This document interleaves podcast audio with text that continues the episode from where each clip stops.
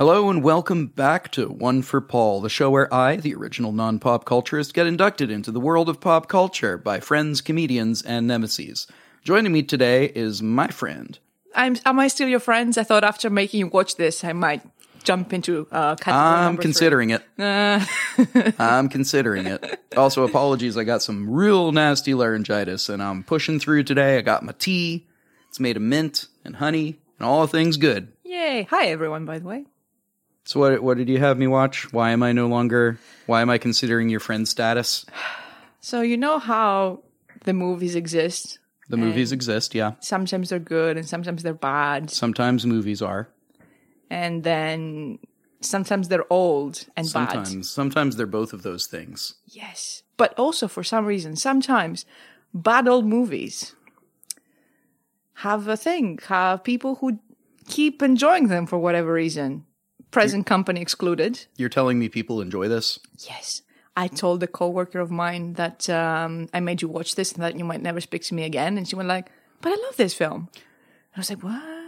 Okay, that's right. I work with some weird people. That's right. Welcome to Lady Sock, the story of a Victorian seamstress whose fancy socks cause a bit of a scandal in high society London. That would have been so much more fun. I prefer to watch that movie. Yeah. Yeah. What did we actually watch? We are actually watching the 1985 sensation fantasy film called Ladyhawke. I certainly felt some sensations when watching this. I don't know if I enjoyed those sensations. Was it ear pain? Heartache? We'll get there. Yeah. Starring Michelle Pfeiffer as... Is she a character?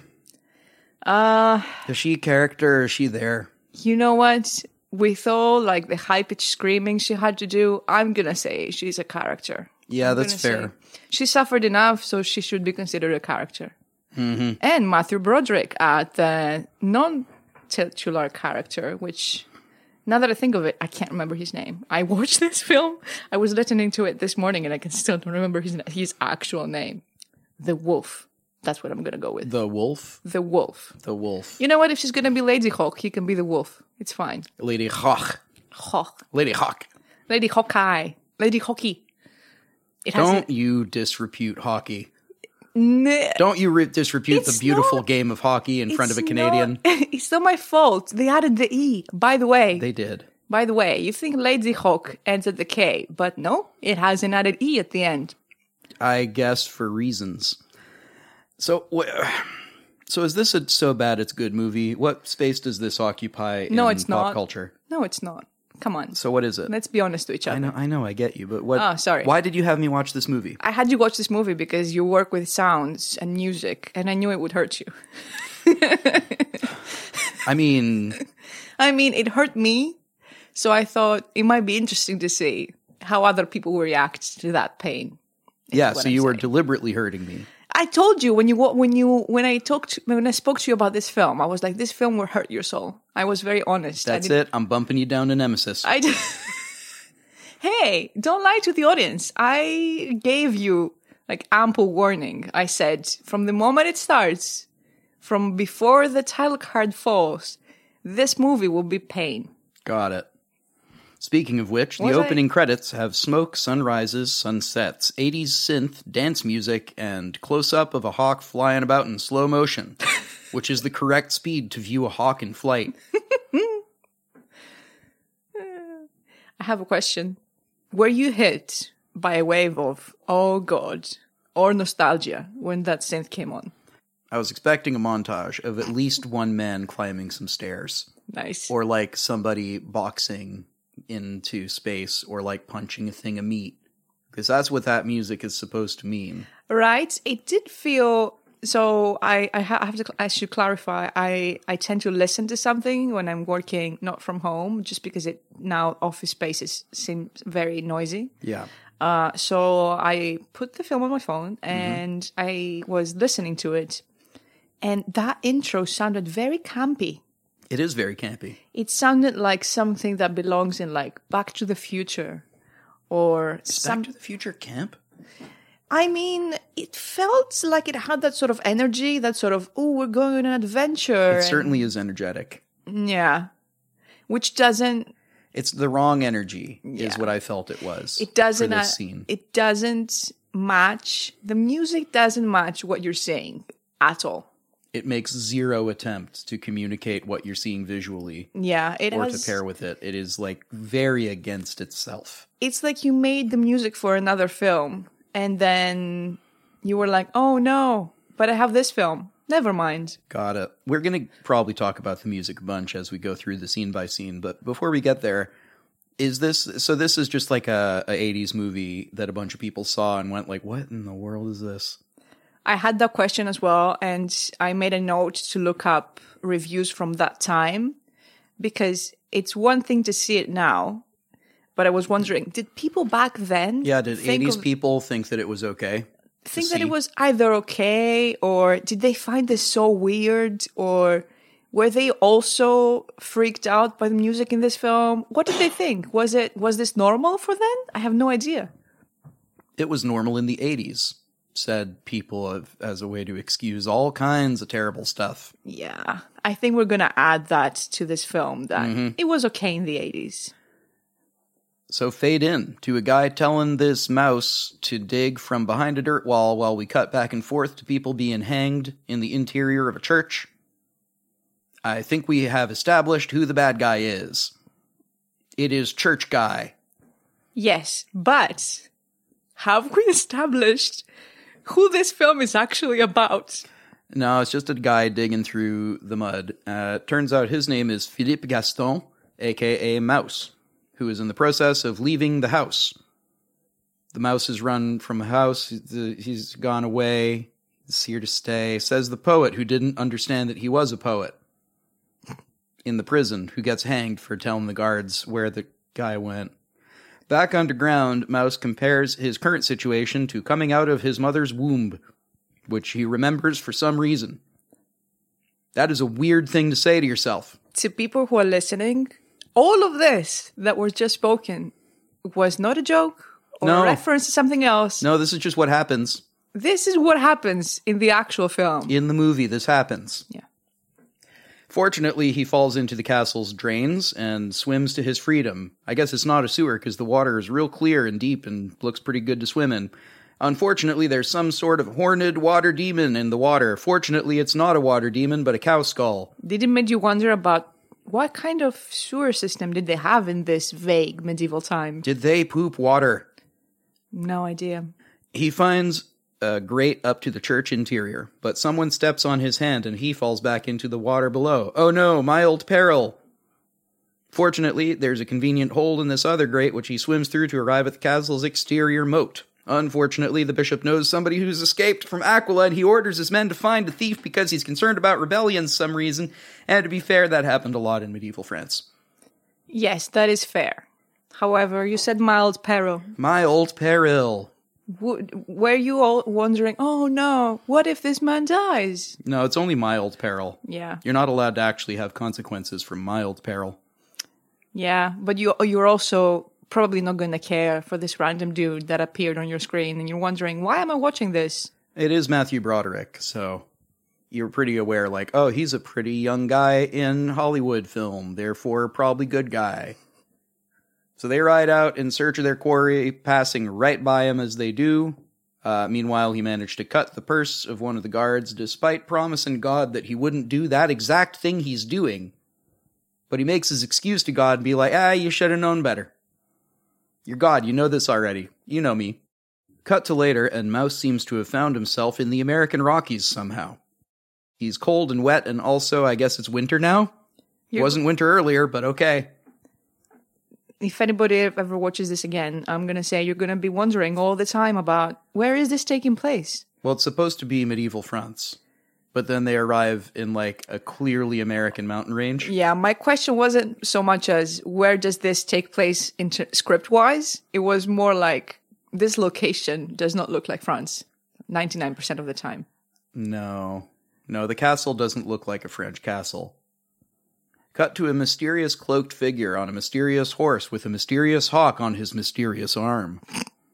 Cut to Philippe stealing a bunch of clothes from these farmers and running to see what happens in an inner tavern or something, passing the mysterious cloak horse hawk man as he does mystery. He just steals their clothes, and the kids are like sitting right there, and they go, he stole my dad's shoes. What the hell? They make no attempt to stop him. They just go like, hey, stop it. Hey. Maybe they don't like his dad. Maybe they don't want to be part of the plot. Maybe not. Maybe they only had one line, and they flubbed it because that was done in ADR. He decides to buy the whole tavern, a round of whatever your most expensive is. Remember, this is a PG movie. You can't actually say, I want alcohol, because otherwise that bumps up the rating in the U.S. Also, that's what you do when you want to avoid attention when you have escaped prison. Oh, yeah. You just show up in a new town with a bag full of gold. You steal some stuff. You steal stuff from people who are watching you do it. And then you take their money and you go like, I have a big bag of copper here. Give everybody in the tavern some drinks, please. And the tavern is entirely populated by people he's trying to escape from. Very smart. Oh, no. By the way, you would think, watching this guy for so long, when the film has just started, this is our protagonist. This is Ladyhawke. Yeah, this is probably Ladyhawke. He looks like both of those things. He's very bird-like, Matthew Broderick, known for his bird aspect. And he's ladylike, and he spent a lot of time out in the open skies so far. Mm-hmm. Time for a definitely plausible escape/fight sequence, which requires zero suspension of disbelief on anyone's part, especially that part where they just sort of wave spears next to him and go, ah. But literally. Like, at any point, they could have just stabbed him and the movie's over. Is it over, though? It's I wish. Be honest, Paul. No. Is it over? They do manage to catch him. If this guy dies, does the film need to end? Oh, you see, you're not wrong. He doesn't do a lot to forward the plot ever, does he? You see, this guy is Matthew Broderick. He is like... He gets first listing in this film called Ladyhawke. Yeah. And not only is he not Ladyhawke. He's Phil. He's Phil. He's Phil, the mouse guy. He's the party's rogue. He's if you've ever watched like a Disney film, he's the companion. He's the raccoon. He's the owl, the dog, whatever it is that goes by the side of the protagonist. Yeah, he's the raccoon owl dog protagonist side man. And yet, so far, he's all we've seen. Yeah, I guess so. The guards do manage to catch and nearly kill him, but then one of them gets shot up in the side by a mystery man from Mystery Town with mystery crossbow. Well, actually, it was the mystery double crossbow, because you gotta have double things to make it look awesome for the 80s crowd. It can't just be a normal crossbow. Has to have two of them.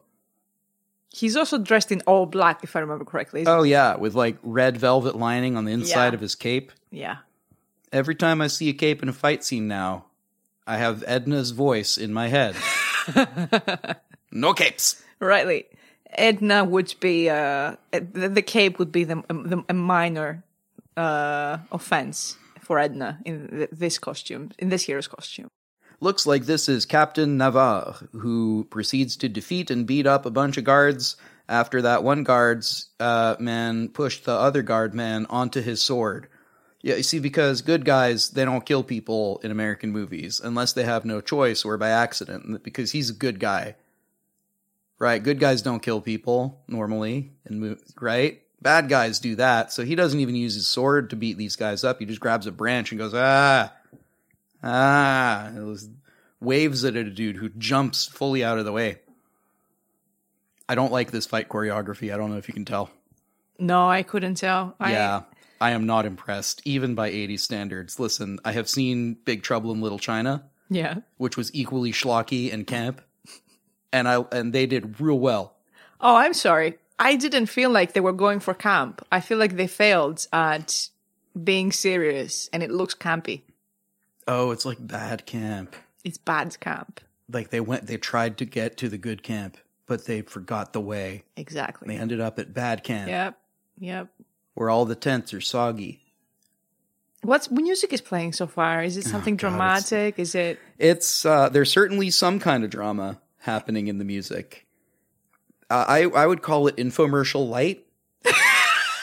I was expecting that somebody was going to come on and be like, "Billy May's here for bad fight scenes incorporated. Look, do you have a fight scene that needs to be worse? Hey, I'm Billy Mays.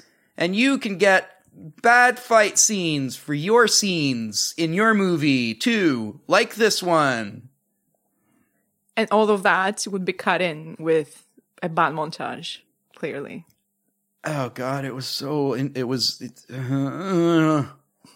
Philippe, unable to mount any of the horses on his way to escaping, decides to run away on foot, but is apprehended by Navarre, the mysterious mystery captain on mysterious fence-jumping horse jump with his synth-hawk. Did you notice that? Like, for a couple of times, the synth goes by, and it's just like a little synth sting going... I did. It's so bad. Let's be clear. If you're going to do that and not make a neon synth-hawk... put this whole thing in some sort of cyber world, and it works. I was going to say, if this was sci-fi, like some crazy sci-fi film about, whatever is happening in this film, it would have kind of worked. At least I would understand being a cult classic if it was sci-fi. Cut to later in the woods, and they're looking for somewhere to spend the night. They find some villagers who do not want them to do that, but they let them do that. Because reasons. Because gold, I guess, or, I have money to pay you. Oh, okay. Well, in that case, you can sleep in the barn. Inside, Navarre pulls out his helmet and a fine purple dress from his pack before telling Philippe to take care of Goliath, who is the mystery black horse Goliath. No one's going to judge. Sometimes a man likes to look pretty. True. As the sun sets, Philippe is a bit salty about having to do all the chores, and he monologues about this for a while. That's how we know everything he thinks. Why would you show us what he's feeling in a visual medium? Why not just have him say, "I am feeling not great right now"? Why are you showing the guy at all is my main question. Why is this man here?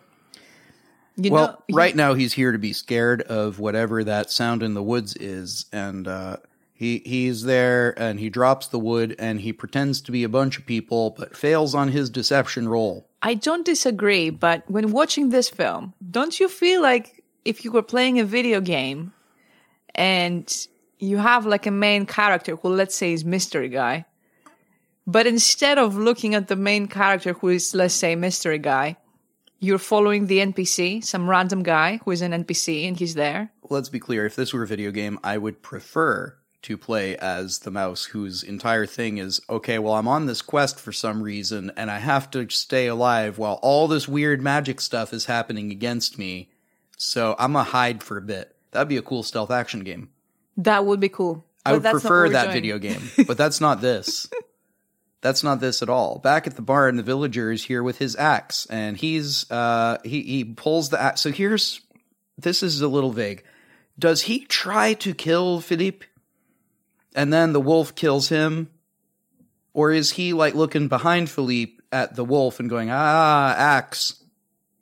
And then the wolf kills him anyway. I read it as the first one, yeah, but it could work as the second one as well. I read it as the first one, which probably means, since we both read it that way... that it's the second one. That it's the first one, but they intended it to be the second one. Yeah, exactly. Every shot does, in fact, mean something.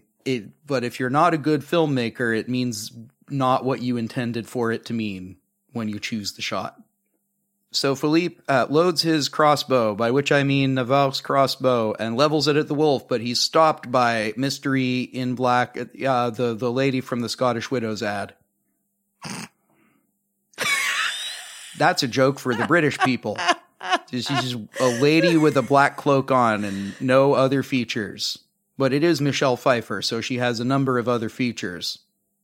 I particularly like her piercing blue eyes, which she's very pretty.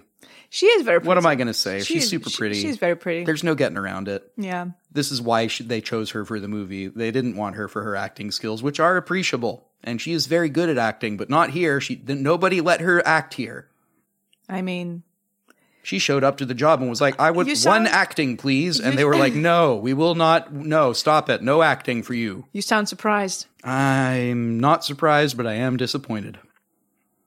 Anyway, she's wearing the robe and she looks at the giant death wolf and just sort of goes, oh, puppy. And then like goes to the wolf who just killed a man and she just sort of wanders off with it. Makes perfect sense. Of course. How foolish of me. Look at all the sense this makes. Cut to the next day, and the evil guard captain changes horses in a lovely green valley to the sound of driving 80s synth music. It is very sort of jarring, isn't it? Because you're lulled into a sense of security when the music stops. You're like, okay, it's stopped now. Okay, I get to enjoy some dramatic moments now. No. I get to enjoy not listening to this while watching this. And then suddenly... it comes on again, and you're like, oh, God. But no time for that. Time to cut to more action as Navarre and Philippe are resting up a bit in the woods. They're tired. Yeah, walking around the woods makes you tired. That's true. But, like, all day they've been walking together, and only now they decide to be like, all right, well, it's the end of the day. We should probably talk about what happened last night. Yes, because obviously you cannot walk and talk. Who is that lady? But you don't want to wake up and be like, hey, who is that lady, by the way? Whoever... You're going to be like, no. Not until the cameras are here. Yes. Who does? And, you know, in films, you don't do walk and talk. Nobody ever does walk and talk. Have you ever watched characters walk and talk before? Never once. Yeah, so I guess Philippe decided to stay with Navarre for some reason. You know, the trustworthy dude who's definitely not keeping some sort of secret curse magic secret. I am so surprised that he is not the one who turns into like a raccoon during the day and sings silly songs to the protagonist. How is this not the film? I would prefer that film. I would too, because that's the kind of film that has that character at like a focal point. This makes no other sense. So they talk cryptically about dreams for a bit, and then we cut to some other place where the guard captain is riding back to Aquila to report to the bishop that Navarre is back. The bishop is angry first, and then he is angry for different reasons after that. See, the bishop was enjoying a fine day in the garden with a lute player, and he feeds grapes to a dancer who's pretending to be a bird, which is only mildly creepy. There's worse to come. I guess, there's nothing mildly later on. Here in the news that Navarre is back, the bishop makes it clear that he's after the hawk, which must not be harmed. And his men are all a little confused, like, bird? All right, I'll get you a bird. It's fine. Also refers to the bird as a she. And my first question as if yours was like, well, did somebody, like, catch the bird and check? There was an old Hanna-Barbera cartoon whose entire premise was a dude trying to catch a passenger pigeon. Or courier pigeon even, carrier pigeon, whatever they're called. It had a message on it, and even the theme tune was just, catch the pigeon, catch the pigeon. This is that. Fantastic. They sent out Dick Dastardly to send his dastardly deeds. I love it. I am fully expecting Muttley to show up and just laugh. Also he asks for Cezar. Whoever that is. Also, we get a little bit of world building. Precious, precious snippets of world building, because it turns out there's a famine, so he can't tax as much as he'd like to, because there's nothing to tax. Imagine. This is never brought up again.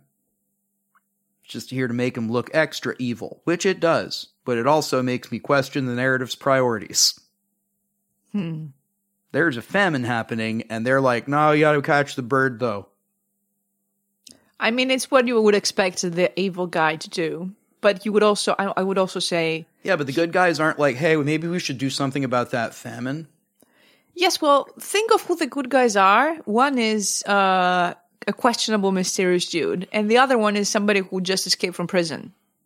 Questionable, mysterious dude and prison escapee. Yeah, you're right. They're probably not going to fix the famine. No. They are man with sword and man without sword. Questionable man with sword. Yeah, and questionable man without sword. Speaking of which, Philippe, previously of no sword, now has sword, which he uses to chop wood.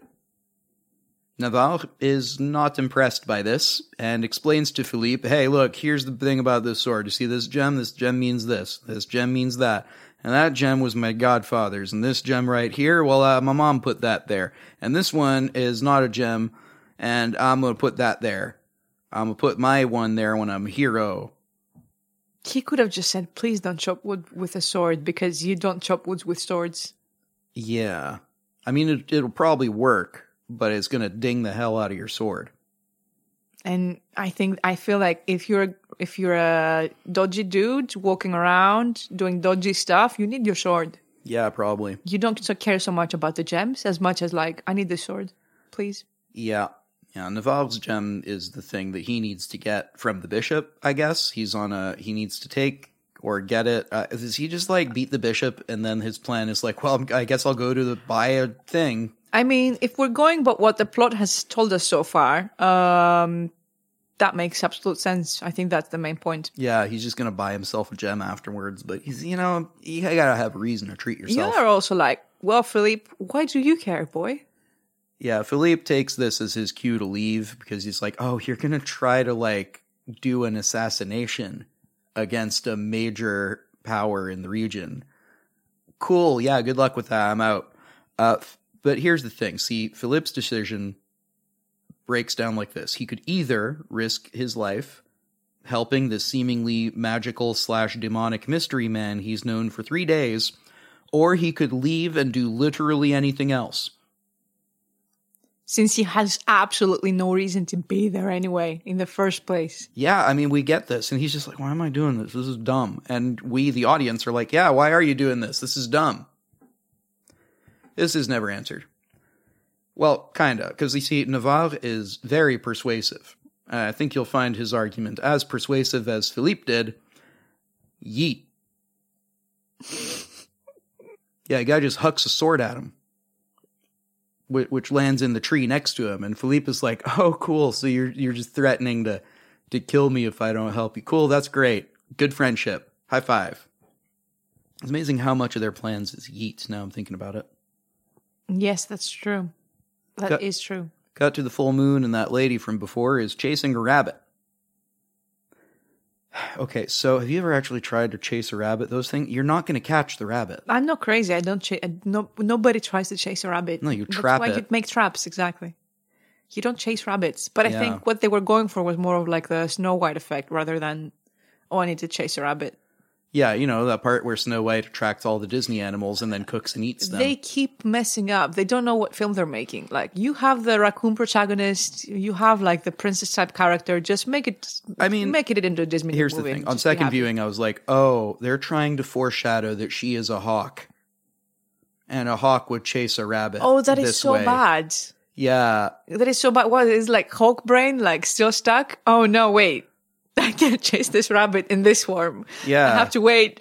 I mean, I guess it's a habit. Sorry, you're right. It's like, oh, shoot. Like she's going to jump off a building and be like, oh, no. It's not, oh, no, I don't have wings right now. Takes a while for the instinct to kick off. Oh, yeah. So spoilers, she is a hawk. Oh, yeah. So that's going to happen later. So but right now, first we need to... The titular character is not actually the guy we've been following this entire time. No, it's not. Nor is it the mysterious guy that our main guy has been following this entire time. Not. It's not either of them. Why do we care? Do you care? I kind of don't. Had you already lost like the will to live by this point? I didn't care about any of these characters before, and nothing that they have done or said since has convinced me to care any more about them. Yeah, so it turns out they had a whole fight off screen. I cared about Michelle. I was like, Michelle is good people. Yeah, she is not a character. Philippe is tied to a tree.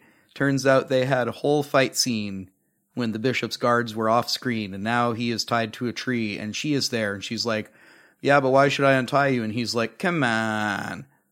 Like, Navarre would do that. She's like, oh, Navarre? Yeah, sure, untie me. Cool, this seems trustworthy. So she needs some convincing, and Philippe runs away as she says, oh, no, he's going to kill me. Who's going to kill you? What? You mean Navarre for letting the kid go? Or I don't understand what that means. Did they delete some scenes around this that we should have seen and they forgot? Theoretically, So Navarro, also known as our mysterious guy, threw his swords at Philippe.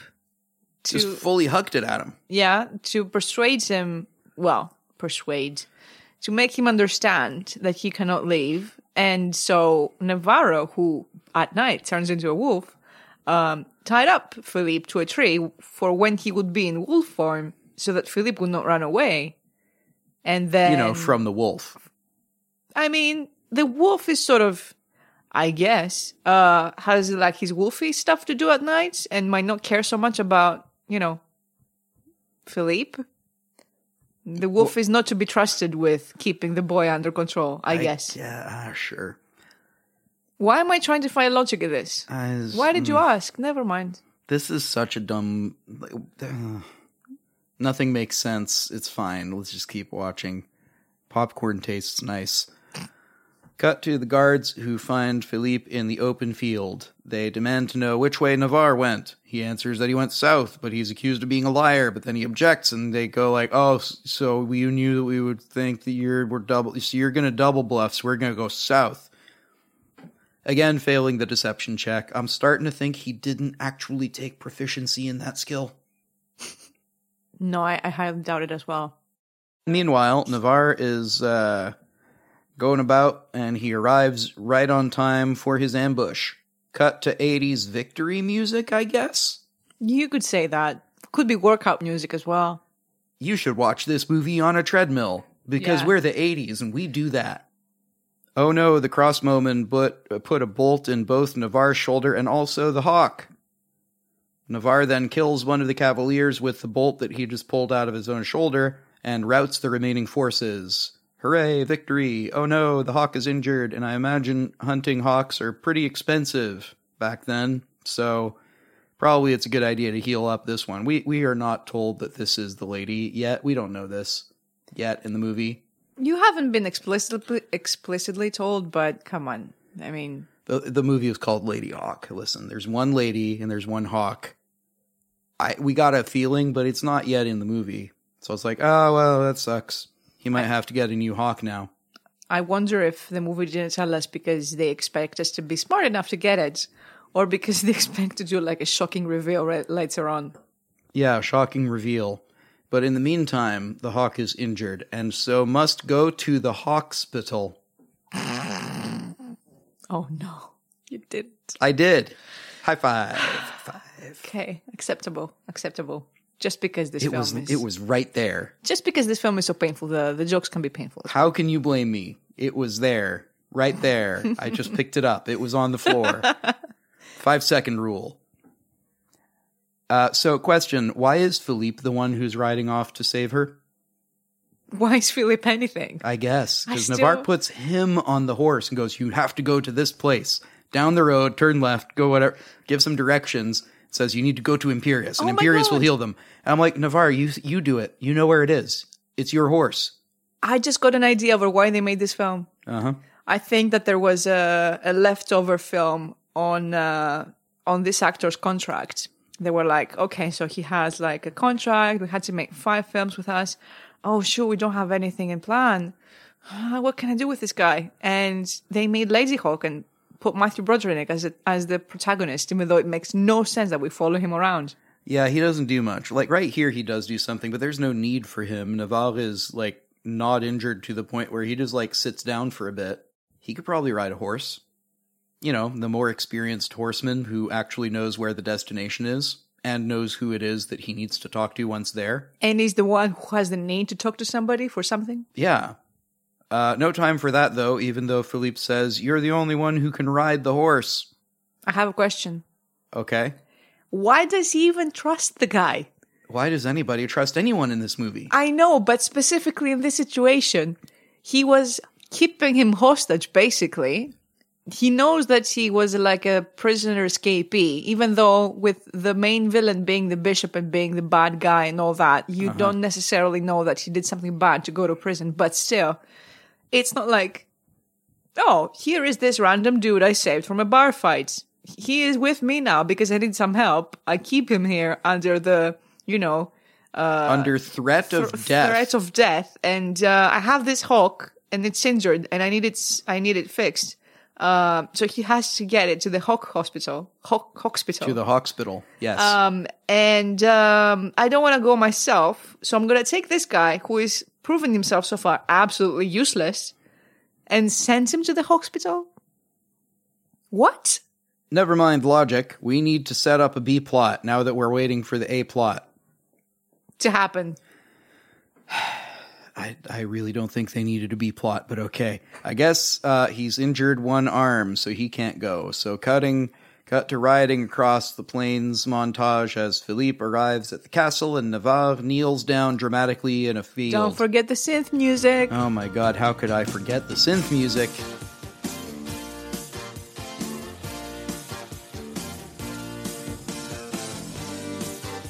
Are you sure I'm not allowed to forget the synth music? Because I'd really like to forget the synth music, please. I would even go as far as to say that you need to edit some of it to incorporate it, because one cannot understand the pain unless they've listened to it.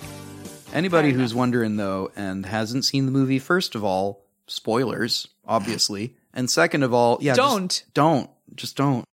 At the castle, this monk guy named Imperius wants to eat the bird. But once he hears that this is Navarre's bird, he's like, oh no, I need to be a bird doctor instead. Turns out he's a priest and a bird doctor. The line between bird eating and bird healing is so thin. I guess, yeah. And remember, walk on the left side of the walkway. We're setting up a Chekhov's gun scenario here, and we need you to remember on the left, okay? Left side? Got it? Good. Thank you. Carry on. Inside, he puts the hawk on a bed and leaves to get reagents or something. But his list of reagents are like rosemary, thyme, celeriac. Oh, maybe a little bit of ginger. Ginger would be nice. I think that he changed his mind midway through healing and decided to make a hawk soup. Just get some herbs on it. I don't know that any of these plants have particular medicinal qualities. Yeah, this dude is either mixed up, and instead of reading the healing recipe, he was reading the cooking recipe. Which I do want to play as in D&D. The medic cook who gets confused. I like this character, but they didn't do this on purpose. I know, but... They're not doing this on purpose. They don't know how to make films. No. They just didn't think, medicinal, like... what? What's an herb name? What's an herb name? Herbs are medicinal, right? How about that one? I'm going to give them another freebie here and say, it was the 80s. If you wanted to do research, you had to go to an actual library and look up books. Who's got time for that? Not these guys.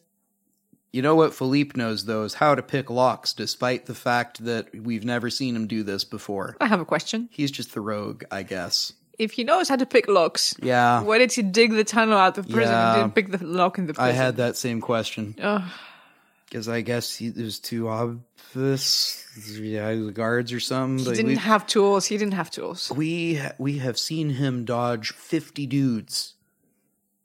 He couldn't have done that at Aquila. Instead, he had to swim through the... You know what? Fine. They needed to set up some kind of dramatic entry or something. Sure. Fine. Okay. They needed to set up the mouse nickname and then never use it again ever. Yeah. And also, right now, you got to be like, well, he needs to break in because we need an excuse to get camera on this new character, the Ladyhawke, who is in bed injured with a bolt in her thing. And Matthew Broderick, man, is sitting there going, hey, so weird question. What is going on? How are you like a ghost or like a person? How is this working? And her answer is, I think, very clarifying and clears up the entire thing quite neatly. I am sorrow. Oh my God.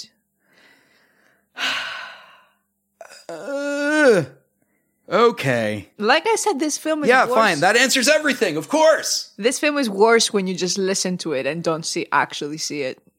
That really clears things up, doesn't it? I mean, she was going for dramatic effects. He was going for, I actually don't understand.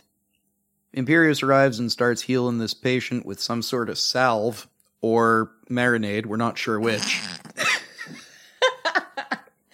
I forgot that so far he was making the thyme soup.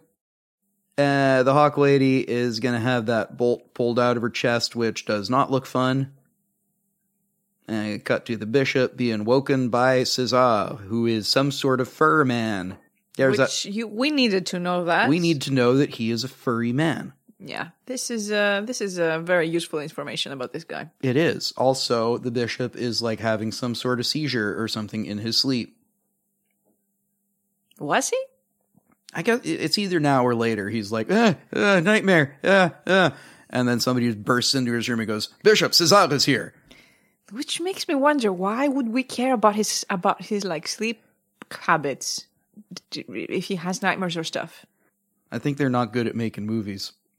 Do you think so? I don't know. The lighting team seems pretty good. Cut to Imperius's monastery again, where Philippe has some questions. So, what better time to gather round the fire and tell an epic tale? So here's the thing. Turns out the wolf is Navarre, the hawk is Isabeau d'Anjou, and they are in love. But also the bishop is in love with her, and everyone else loved her too, kinda. And she was very popular. And see, she didn't like the bishop very much, so she did like Etienne Navarre. And then the two of them shared the same confessor, and they told that bishop guy, like, oh, dude, I'm so in love with this other person, I gotta confess to you. And that guy got drunk one night and told the bishop and was like, hey, you know those two? Or he spilled the tea. And this, he didn't like it very much. And so the bishop called upon the forces of darkness, because he can do that, I guess, to curse both of them. Okay, so here's the thing. Bishops have a pretty simple job, all told. They manage a bunch of churches. They take care of the finances. Don't call upon the dark forces of evil. Organize dress-down Fridays at the office, and that's about it. Can I also just say that I preferred your delivery of this story to the film's delivery of this story? Yeah, me too.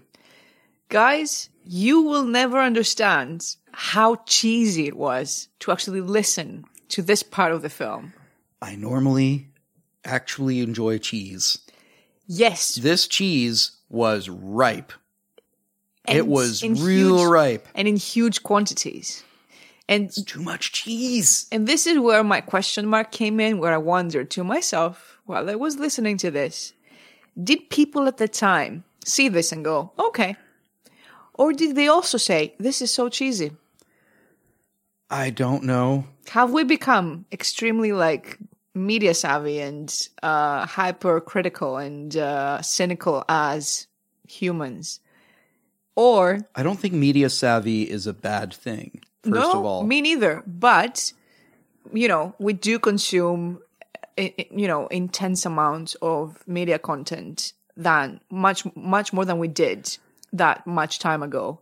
So you sort of become more interested in, and you understand better the process of storytelling. They didn't have TV tropes back in the 80s time. We can just go on to TV tropes and browse that forever and be like, oh, I understand some basics of storytelling and character types and archetypes now. So, but I think it's, I mean, I know I'm joking, but in reality, I think it's a combination of things. I think people thought of it as cheesy, but I don't think it offended them as much as it has offended us. We are still talking about the decade that, like, what other movies were made in the 80s? Because if we're talking the whole time period was that, then we are having to excuse every movie as if other movies were not good and even by media savvy stuff now, we're like, oh, that was real good. I'm not excusing it. I'm just wondering because it has become a sort of cult classic and people who were, you know, our age or a bit younger at the time remember this film. So it must have been watched by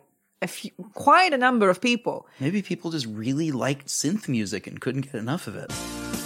No, I just think obviously it's a very bad film, but I'm not sure if it offended as much back then. Maybe not. I don't know. If you are an 80s person, please let us know. You can tweet out at One for Paul. Even better, if you watched this back in the 80s, let us know. Calling it now, foolish priest from his story is in fact Imperius speaking about himself in the third person. No way, no. No way. No, unbelievable. Unimaginable. I can't imagine it. Of all the priests in all of the land and all of the drunken, you know, I can't even imagine some of the priests in some of the lands. This is another issue that I made a note of during this scene. You know how sometimes actors have different volume levels. You know, there's there are some actors who like to speak at a lower volume, and then you have Brian Blessed. Yes. Who is not in this film, I should point out. But as you've got a man whose entire thing is, hello! Yes. So another thing that that I noticed, another fault in this entirely offensive film, is that whoever did the sound design did not fix this. Yeah. I'm not going to blame the sound team here. I would say there were some scenes here that you could have looped, but I don't think they had budget for ADR. Yeah. I can also say that it might, but also not be the sound team's fault, because maybe the director went, oh no, I want this guy's booming voice to be very distinct when everybody else talks like this. No, delivery, that's fine. I'm not suggesting that the difference in delivery level is impossible to deal with. You can do it. You just have to ride the gain, which is difficult, right? No.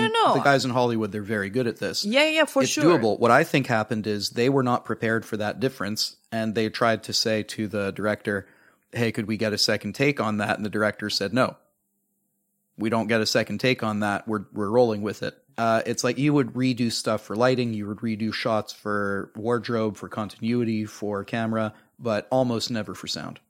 Because you can usually fix it somewhere down the line. That's quite sad, because I don't know. I mean, sound is underappreciated in film. I mostly, at least at a production level. I mean, I mostly work in advertising, where everything is planned to a sickening degree. But to the few film shutters that I've been in, I've been lucky enough where everybody was very, caring and sensitive about everybody else's work. So it's like that now, especially. But traditionally, back when we're talking about tape rather than digital, it's also a little different there. So anyway, we're risking getting very inside baseball production wise. Anyway, but it was another thing that sort of. But that's every episode has to have I am a sound engineer, so I'm going to nerd out a little bit about it. Yeah. I did have a note about man, they're distorting a lot. That poor sound team was not given the resources they needed. Yeah, shocking. Anyway, the curse means that. By day, Isabeau is a hawk, and by night, Navarre is a wolf, and they can only get a split second where they can sort of see each other, never quite touch. What if they hug? What if they hug and just stay there and then turn into it? And it was they get more than a split second then. What if we didn't get that exposition halfway through the film? Also, okay, so day, night, night, day, this is going to get solved with an eclipse, isn't it? Do you think? Yeah, it's going to get solved with an eclipse. All right. So cut to the bishop going through a bunch of wolf pelts delivered to him by Cezar, who I guess is a trapper who the bishop was hired to kill all the wolves. And he says, I can't kill every wolf. What do you want me to do? It's a big plague. So, I can't, literally there's more wolves than people now. I can't, I can kill a lot of them. I'm good at this.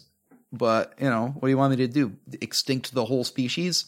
The bishop is look, here's what I need you to do.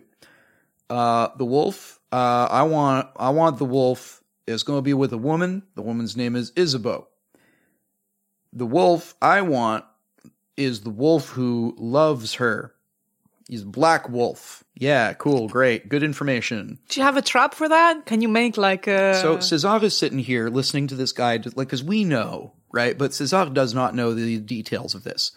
Cezar is sitting there going okay, so you want me to catch a black wolf? Yeah. How am I going to know it's the one you want? A specific wolf? Yeah. How will I know it's the one you want?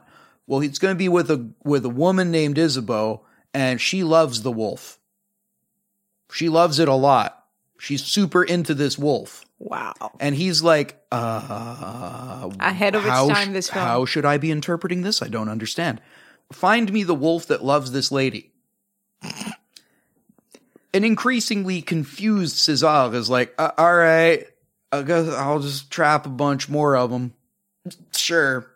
All right. Does this guy ask for enough money for this, or I certainly hope so. Is he getting some of it ahead, half and half? Whatever he's being paid cannot be enough to deal with this boss.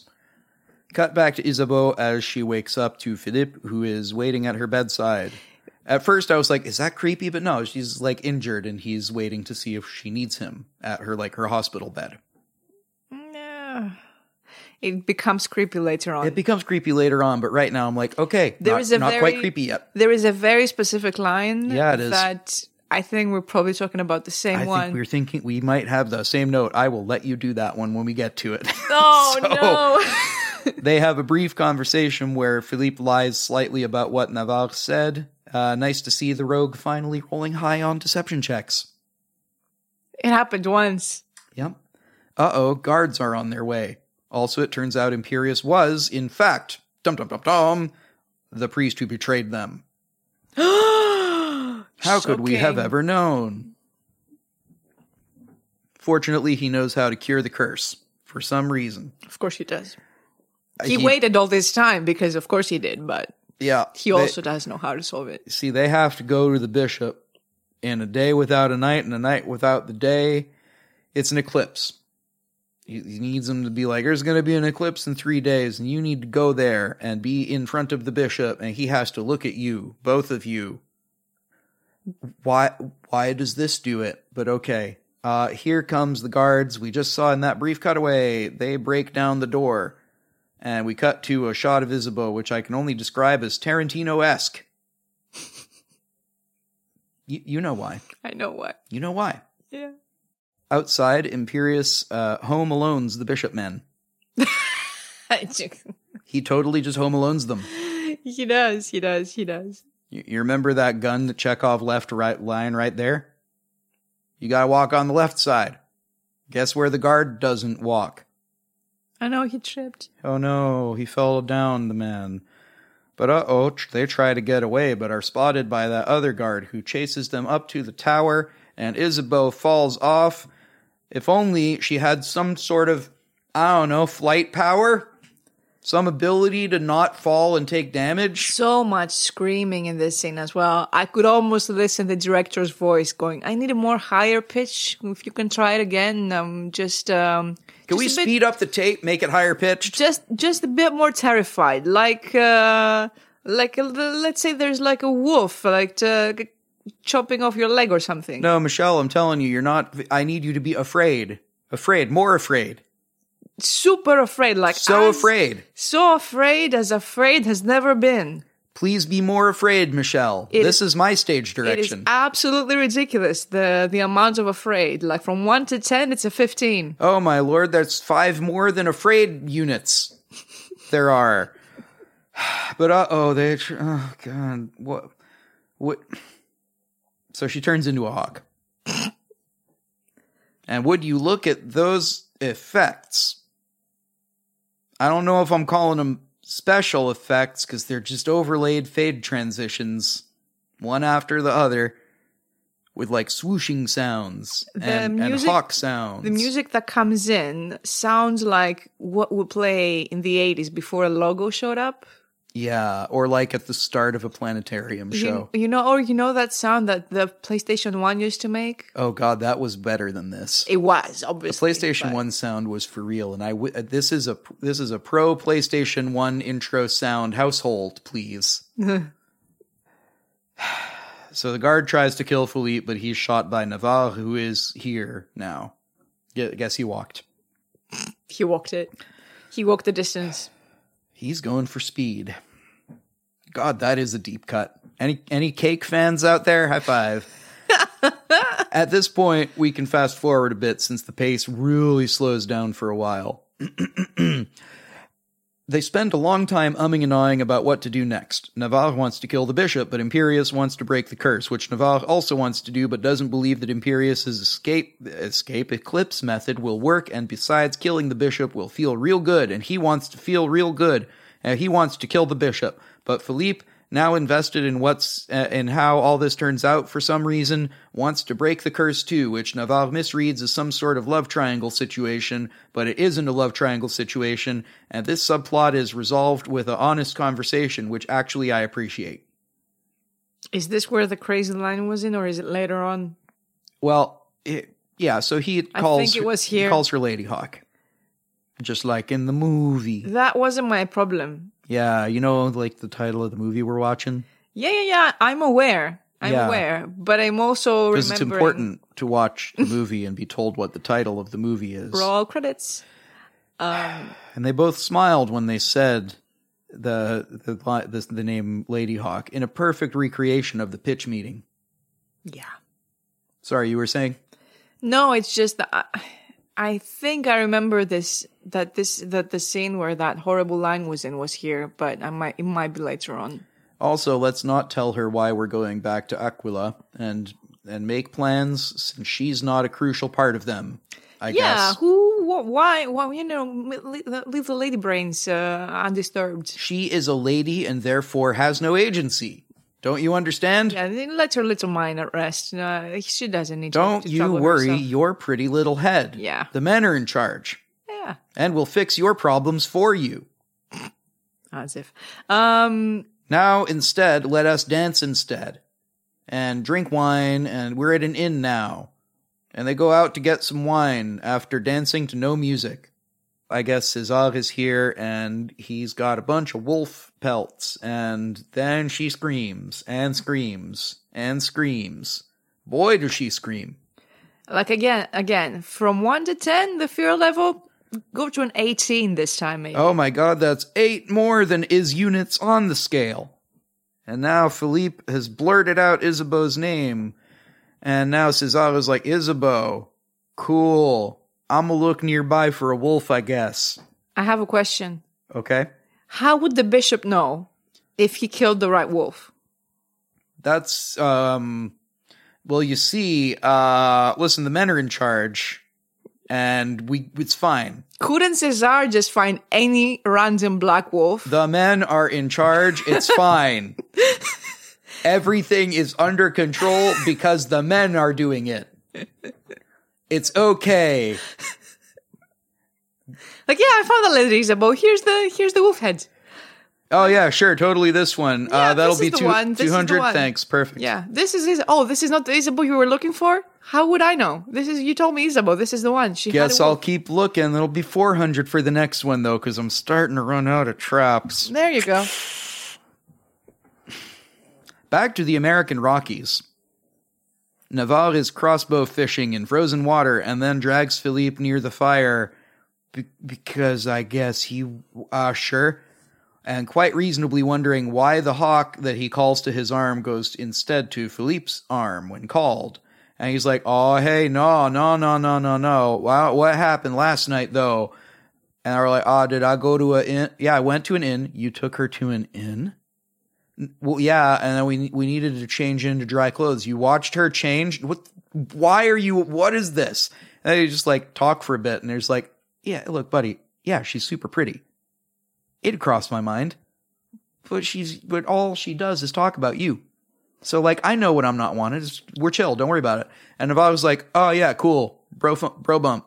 Fist bump. Let's go. I have to say that you have toned down the line because it completely made me go when I heard it. Oh, that's because I was letting you do it. All yours. You go ahead. What is the line? Oh God, he was like, did he actually use the word fantasize? I think he said, I did have my fantasies. Yeah. It was like, I did have my fantasies. I'm like, bro. What? Dude, bro. Not cool. Bro code. Come on now. This went in a film? I don't want to listen to this. First of all, I have so many issues with this.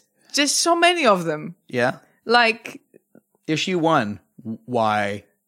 It was, first of all, disgusting on a personal level. Like, dude, do whatever you want in your head. Don't say it out loud.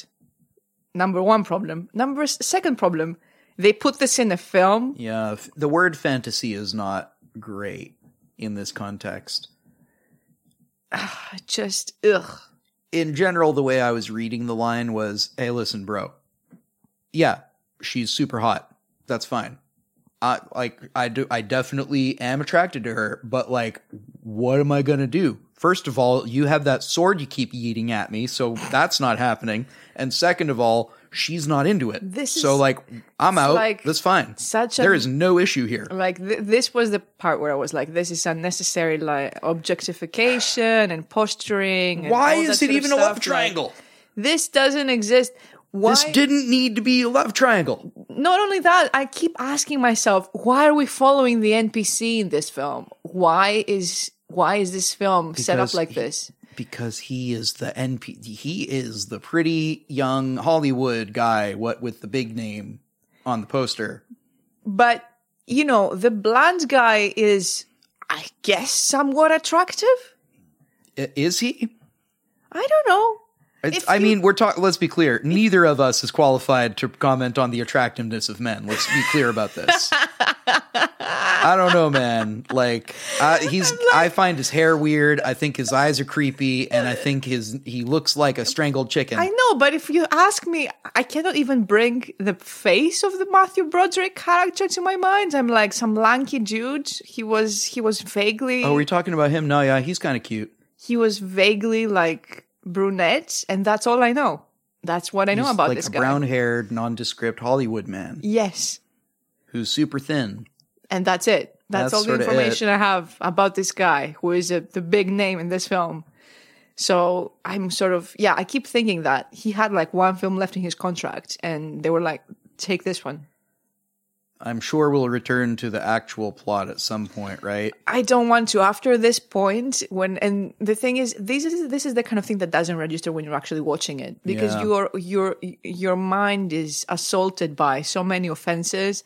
Some of them skip you; they just run you by. And then I listened to it, and it just, my skin started crawling. I thought, why did this exist? Why does this exist? Why? Frankly, that's even a creepy conversation for guys to have, which is like, hey, stay off my woman. And the guy's like, oh, yeah, no worries. That's fine. Yeah, just sort of, like I said, unnecessary posturing and just, it's a very... On the other hand, they resolved a conflict with a friendly conversation. So I'm giving them points for that. Yes, but was there conflict to resolve? I guess that's not exactly resolved, is it? No, because Philippe is like a known liar. He even lies to God that couple of times. I find all of that secondary to the fact that this conversation was, you know, unnecessary, and it felt... The whole plot point was unnecessary. And it felt like... It felt toxic. It felt sexist and, you know, that sort of... I'm a guy and I need to protect my woman from a threat that doesn't exist. She belongs to me! Yeah, it was... Exactly. It was, you know... Ugh, I need to protect her from other people. And the nothing that you know... Yeah, the absolute nothing that there is here. Anyway, Imperius is here, failing to convince Navarre to delay his trip to Aquila until the eclipse day in a couple of days. This whole thing is going to take, like, a minute. So let's skip to the part where the plot happens.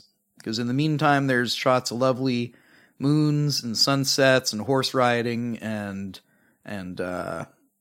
Black Wolf close-ups and Isabeau tying her shoes. And Philippe finally tells Isabeau about the break curse plan. Speaking of shoes. Yep.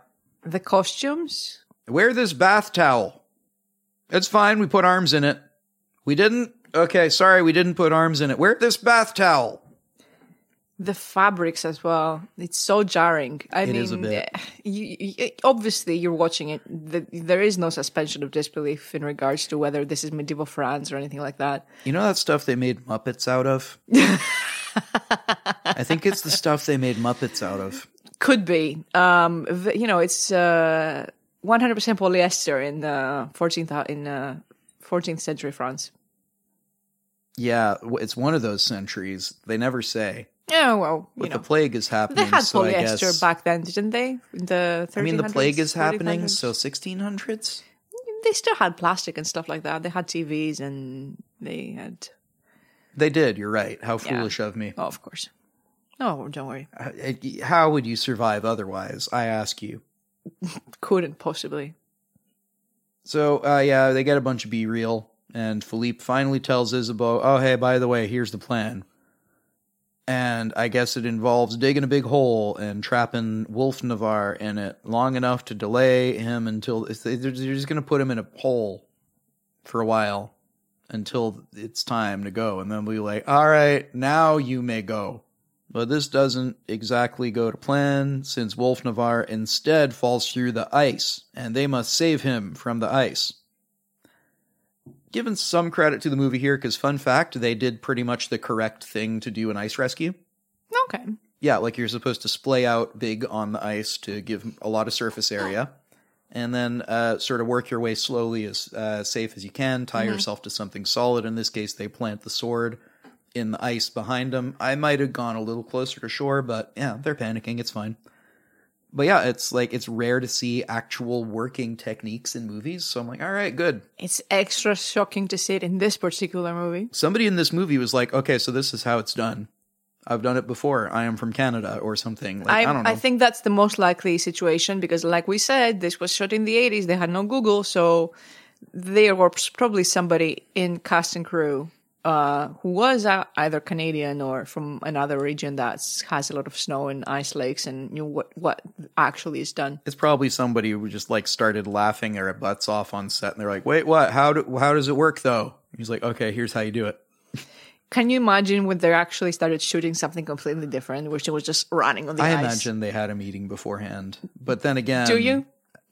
I was assuming they were competent for a second there, but... Anyway, they all decided they should just take a break to break the curse, but actually Navarre still wants to kill the bishop, which I guess is going to not break the curse, because if they kill him, it won't do it. So I guess the plan is to do both? Question mark? Honestly, it's not clear what or how or when they decide to do whatever it is that they intend to do, but they're definitely doing it. They are filled with determination. Sure they are.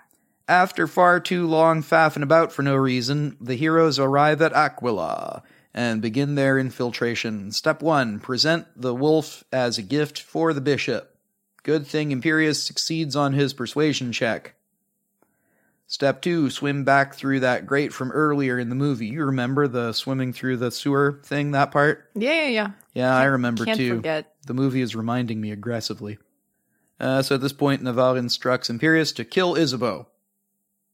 You know, okay, sorry, so what? I am as confused as you are. Okay, so, hey, Imperius, here's the thing. I'm going to go in there and do what I need to do. But if I'm not back, but if you hear the church bells ring, and it's then it means it was a peaceful ceremony, and something went wrong, and you have to kill the bird. Why would it be okay to do this? Do you want me to answer as a viewer, or do you want me to go into the filmmaker's head and answer that question for you? Make a choice. I don't know which one of those I want. Which one is more disappointing? Because the other one, please. I guess from a filmmaker's point of view, obviously he's not going to consider the titular character. He has never considered her this entire time. No, so she is a MacGuffin. So in his mind, it's sort of like, oh, well, we don't want the bishop to get the MacGuffin. So, you know, if the protagonist dies, you need to destroy the MacGuffin, obviously. Yeah, of course. Because you don't want the bishop to have the MacGuffin, do you? You cannot allow the bishop to have the MacGuffin. There you go. You know, that object. Exactly. That we need to protect. And that is the filmmaker's point of view, everyone. Hooray? Question mark? What is the other perspective? I mean, do you even want to go into it? Oh my God, I don't think we need to. I think it's pretty self-explanatory. It's self-explanatory and it's sort of... What? Women are things. Yeah, and I don't know. It's shocking to see. It's not that long ago that this film was made. This wasn't made in 1920. This isn't it. It isn't that long a time. And it's shockingly different to what we have now, which is, we're grateful. There's still some issues, but we're grateful that we're not there anymore. But to see it with the current viewpoint and go back, not that far back and see this, it's jarring to say the least. I haven't noticed until now, but Navarre's helmet is real dumb. It's real dumb. It's like some kind of football helmet with bits of tin foil flapping about in front of him. It's brilliant. That's one way to define it. It's fantastic. Guys. Is it? It's brilliant. Is it? Was it really? Yes. For comedic effects, gorgeous. It's very funny. I will give you that. I don't think they were going for funny. No, but they don't get what they were going for, so we might at least laugh. That's fair. Anyway, he bursts into the church on his horse, and then the congregation just sort of let him through. Ah, sacrilegious. Yeah. Oh, by the way, the door was opened by Mouse, who snuck into the place by that grate from before, you know. Like a mouse? like a mouse would. And they even call him a rat, because that one guy gets stabbed in the bottom of the foot and goes, "Oh no, rats!" Oh God! What? I don't know what I would think, but they set up something and it paid off. Yeah, it finally happened. Hey, Chekhov, where'd you put that gun of yours? So yeah, he bursts in, and the congregation just sort of stand there, except for the guard captain, who decides to joust him. Okay, so there's like several lancers in here. Mm-hmm. Lancers are a specifically anti-cavalry force. Yeah, I know. So any one of them just could have click. Yep. Just squinch right in there. Yeah, but I'm like, Goliath, you're done. They're part of the audience. There is no audience participation in this. Yeah, and then he just sort of gallops ahead. They just joust and they go back and forth a couple of times. I mean, it's cool horse work, I guess, inside a church, but all right. If you're going to give money for the horses, you might as well use them, is what's happening here. We paid all this money for horses. We got to joust. It's like the law or something. Meanwhile, we get a couple of close-ups of the bishop, who surely will experience some sort of emotional reaction. Maybe he's trapped in a nightmare and he thinks this is a dream and he's like, "Oh, wake up." Maybe they didn't have enough B-reel of him reacting to things. Looking up at the eclipse happening because the guard captain tries to huck his helmet up at the horse man still, and it goes through the window in slow motion. His helmet, same kind, but gold stuff instead of black stuff. And he looks up at the eclipse and he's like, "Oh, right, night without day, day with the... Ah, cool, it turns out the priest was right. Oh, no. Oh, no, I told Imperius to kill Isabeau. You know, for all those reasons I had. You remember my reasons, right? Anyway." How could I forget? "Oh, of course you forgot. That's your fault for it not making sense." They keep sword fighting, and I guess the bell ringers thought it was like, "We still got to ring the bell, though. I mean, my job hasn't changed." So they start trying to ring the bell, and then one of them gets like, is it a crossbow, or like hucks a knife at him and goes, "Wow!" I was expecting a Wilhelm scream here, by the way. Really? I was disappointed that there was not a Wilhelm scream. I've never been disappointed before in not having a Wilhelm scream. But here I was like, it's a comedy movie. Why did they not... You know what I mean? It's like quite weirdly mechanical. It is, yeah. Yeah. And like, do they know about Navarre's instruction to kill Isabeau? Is that why? Like, how could they? Just they don't give a shit. How dare they? How could they? Anyway, also Philippe is here to deliver the sword from the caravan thing. I guess it wasn't lost in the ice. And here it is. And it's a callback to that first intro of Navarre. The guard captain falls onto Navarre's sword, but oh no, if only he'd been wearing some sort of chainmail. Pet peeve. Armor doesn't work ever in movies. Well, in this case, I don't think they even had the budget for armor. They sent him in his pajamas. That's fair. That part's forgivable. Just like have him, you know, stab him in the armpit or something. Yeah. Right? Yeah. Anyway, the bishop, seemingly unfazed by all of this, almost experiences an emotion. And he sends that one guy with the spear forward finally, and he goes, that doesn't work. The lancer's not very good at lancing. See, here's the thing. He knows that if he dies, the curse goes on forever. And Isabeau's here, and not dead, and also human, and Navarre forces him to look at both of them. So there's no curse now, I guess? Imperius goes, he's broken the curse. That's how we know the curse is broken. Also, Navarre keeps screaming like, "Look at her!" Yeah, that's right. Look at me. Look at her. Now look at both of us. Now look up. Now look down. Now turn around. Now jump on one leg. Maybe he's checking his eyesight. Kind of bullshit that the bishop gets to live, though, eh? So Isabeau takes the hawk tether and harness from that she was previously wearing and sort of symbolically drops them in front of the bishop, who evidently knows what this means, because he winces and tries to stab her in the back as she leaves. Fortunately, Navarre has a standard issue Navarre solution. to this problem. Yeet! Yeet! Kind of great that the bishop doesn't get to live, eh? Ooh. Moment we're all waiting for.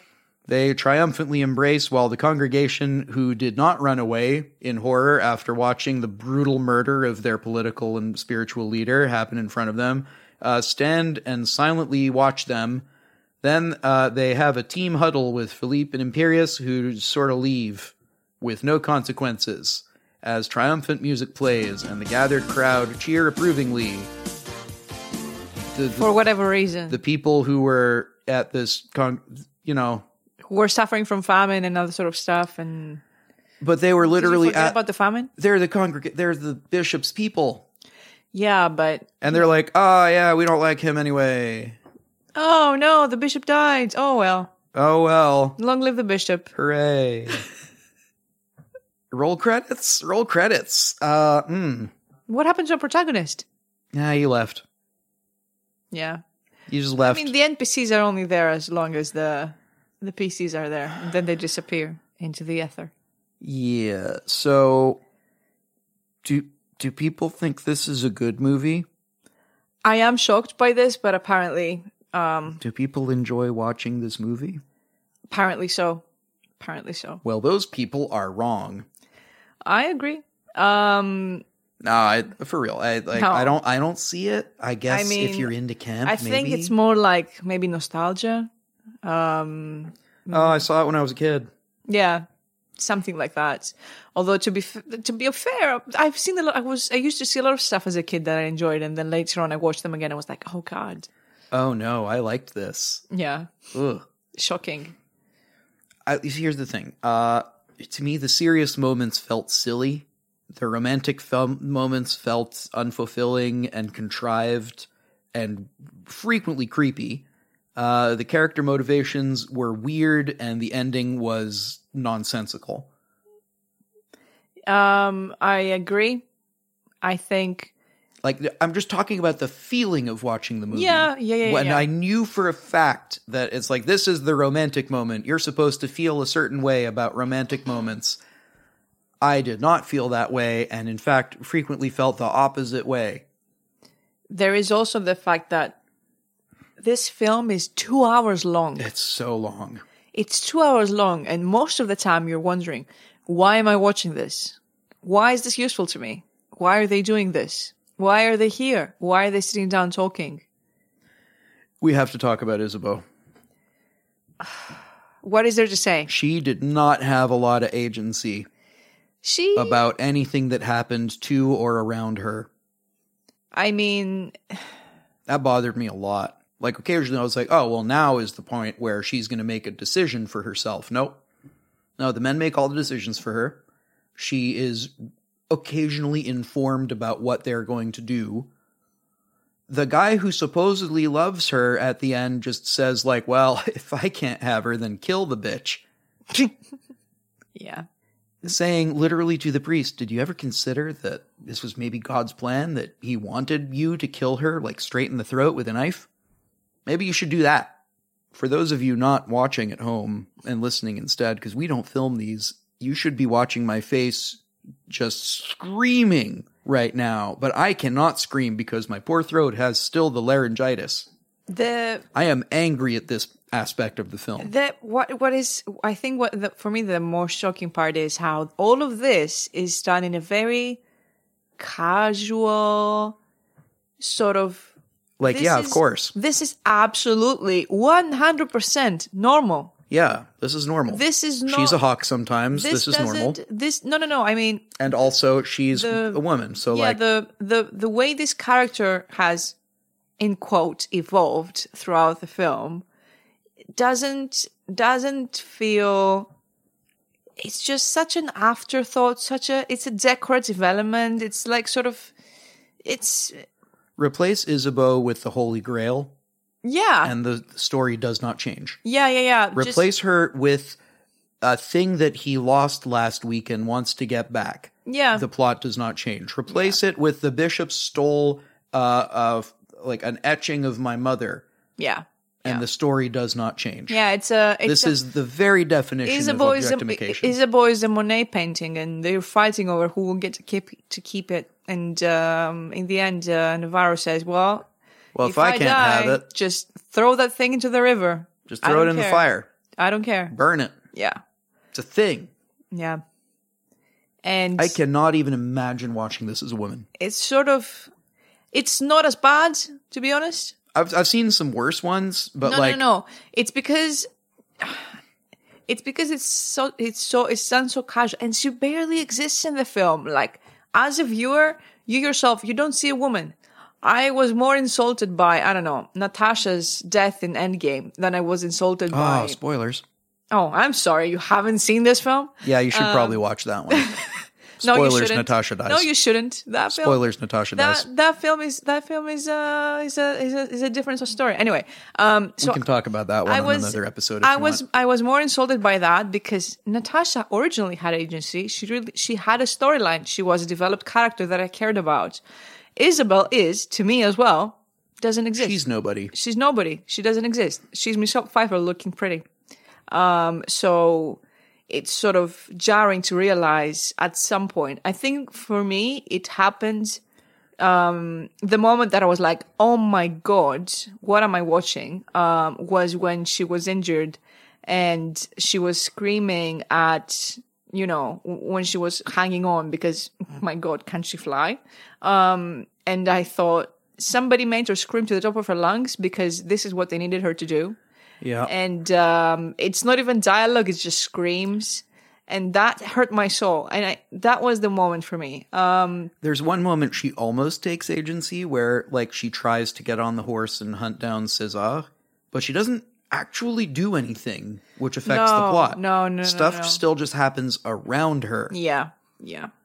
All that is like, she has a hissy fit and brings a knife and goes, I'm going to kill you. And then the guy dies next to her due to what the man does. Yeah, and the longest that anybody ever spoke about her was, I think, the priest when he was telling the story to And at RNBC. Least the priest seems to think, this is, an unfortunate thing I did to this poor young woman. That's not what the way he's talking about her. It's such an objectification thing where, she was so pretty, we all loved her. She was so pretty, we all loved her. Yeah, that's why she's valuable. Yeah, because she's pretty, and that's the end of the line for her. That's all she does. She's super pretty. She's super pretty, and that's it. That's all you get. She was so pretty, though. You don't understand. Yeah. She was so pretty that all the boys wanted her. Yeah. And that made her a high-value item. And it brought her, misfortune because she was so pretty. So if you think about it, it was her fault. It was her fault.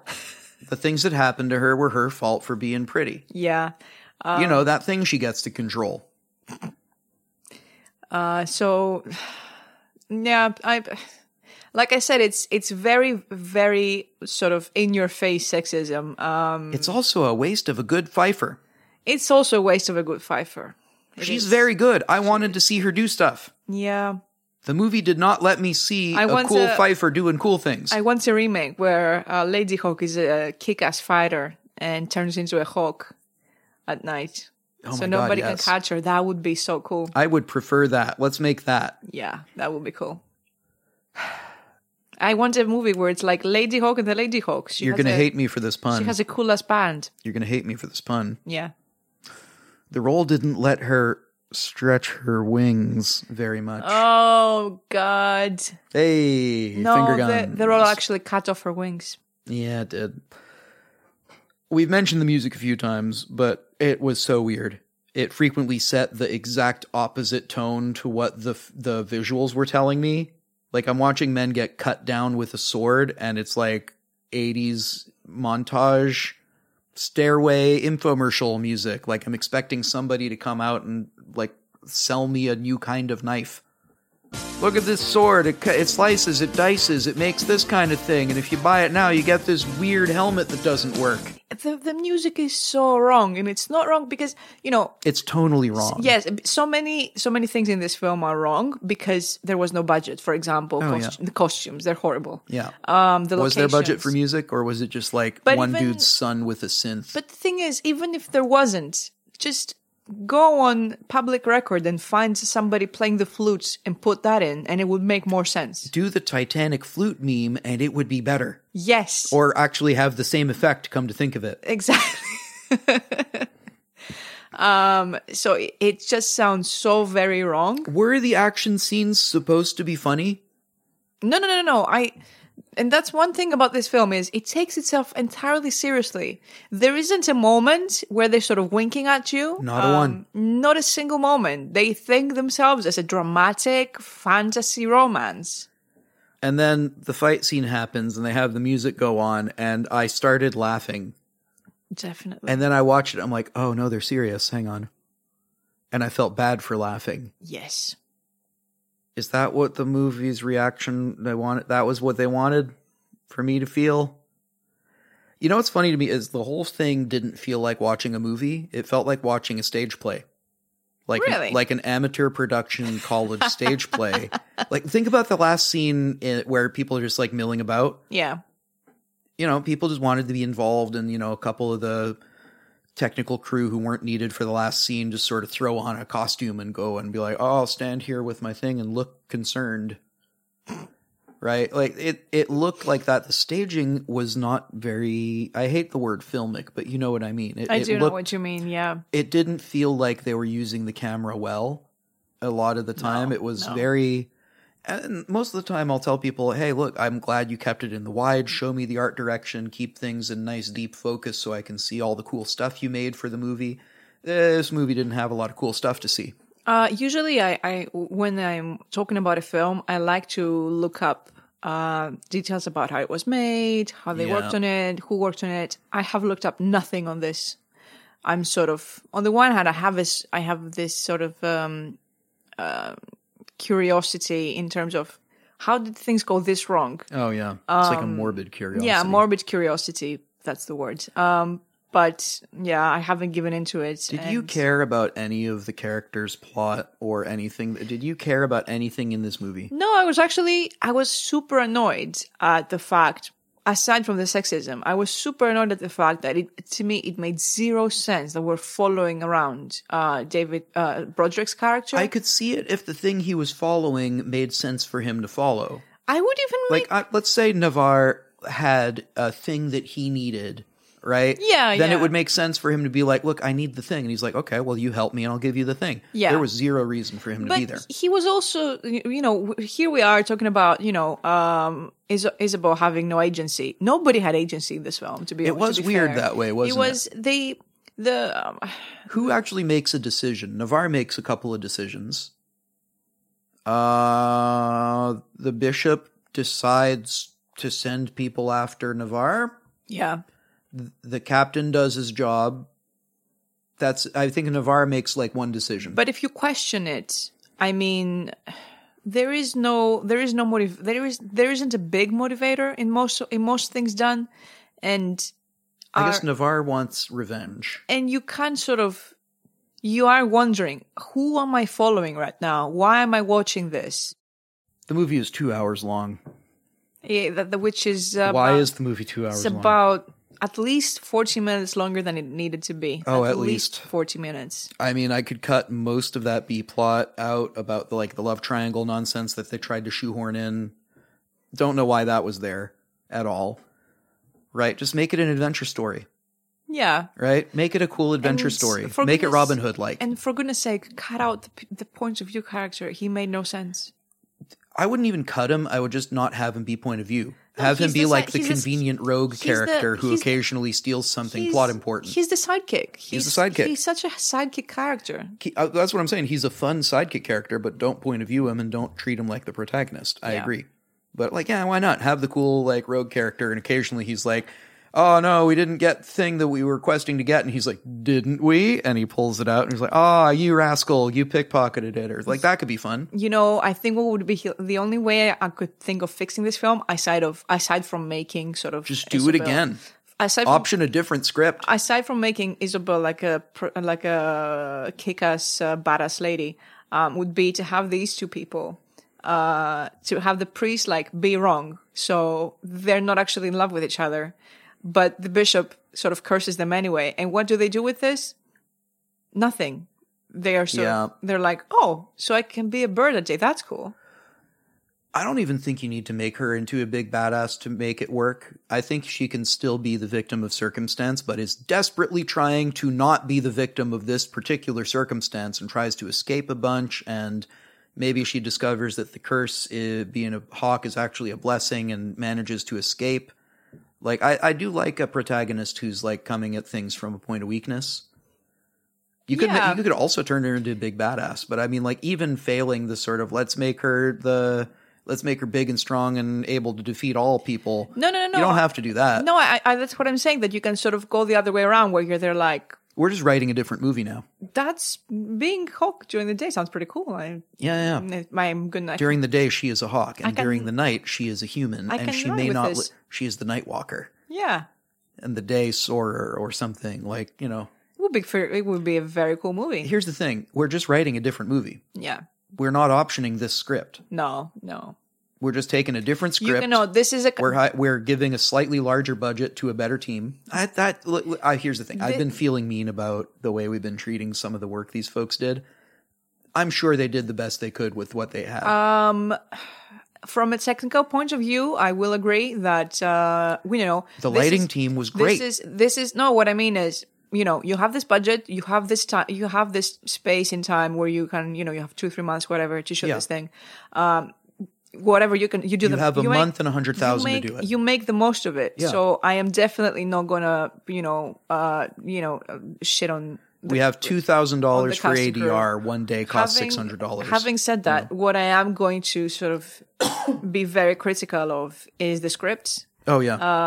And the fact that somebody read this, approved this, put this into production. Oh, multiple people. Multiple meetings happened.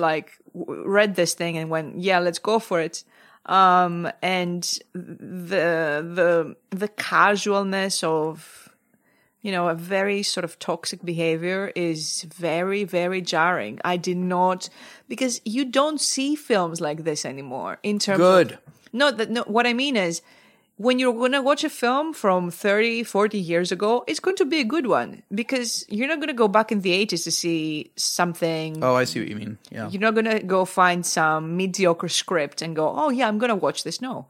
If you're going to watch a mediocre film, it's going to happen because you want to go to the movie with your mates and you're going to bump into something mediocre and mostly modern. I need an excuse to eat a hot dog and some popcorn. Yeah, which is what this film was in 85. Yeah. So... watching it now is shocking. It's pretty bad. It's so bad. I guess there is there's a selection bias when we think of old movies because we always think of the old classics and like there are 6 or 7 or even dozens or hundreds that are amazing. You think of 1980s cinema, you're like, oh, Blade Runner, that was cool. I've actually Alien, that's on the list. Cool. Also on the list. I know I'm disappointing. That's the point of the show. You're not disappointing. All disappoints everyone. You don't see me smiling, but I'm smiling. But, you think of the cool ones and then you watch something like this. And you're like, oh, right.